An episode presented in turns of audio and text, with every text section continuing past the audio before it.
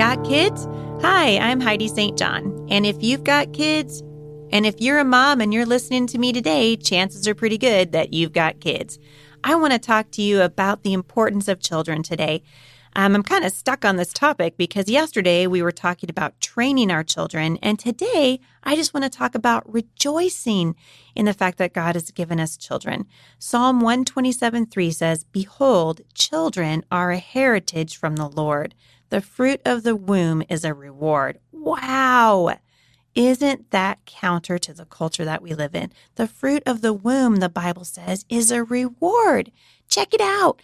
If you scroll down to Proverbs 17, verse 6, it says, Grandchildren are the crown of the aged, and the glory of children is their fathers. You know, I am learning this firsthand. We have just experienced the joy of welcoming our first grandchild into our family. And I'll tell you what, uh, there's nothing like it in the whole world. Uh, someone should have told me how amazing it was. I would have had grandchildren first. It's uh, all of the newborn and none of the night shift. It's looking into the eyes of this beautiful little boy who is being raised by my daughter and her husband. And it is glorious. The culture tells us that children are a burden, but God says they're a blessing. The culture says only try to have one or two children, but God says blessed is the man whose quiver is full of children.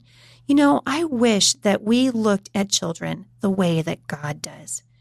Um, when when we were pregnant with our sixth child, for those of you who have not listened to me before, you may not know that my husband and I have seven children, and they range in age currently from almost three to twenty-two, and we have um, been known to talk to people about this topic several times over the years in several different venues uh, because we are so passionate about the blessing of children.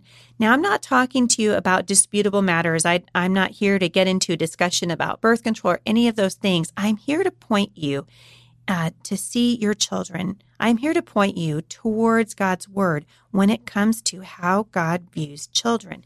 And over and over and over again, we read in the Bible that God loves children. His heart is for children.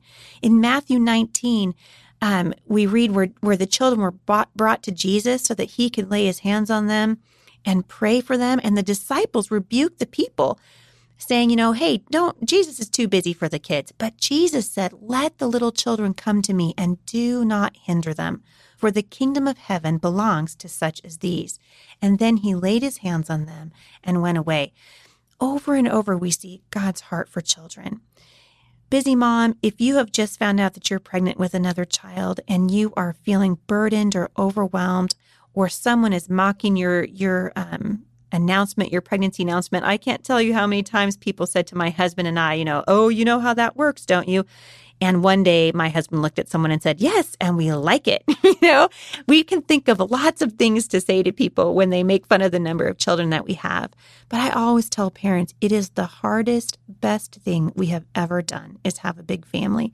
And we're so thankful. Now, is that to say that it's easy? Absolutely not. There have been days when I have wanted to absolutely throw myself off a cliff. I have looked at my husband and said, Why did we have all these children?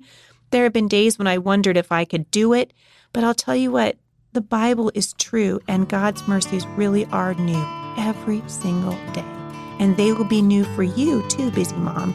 So enjoy your children. The Bible says you have been blessed to have them. For more encouragement, visit me online at thebusymom.com.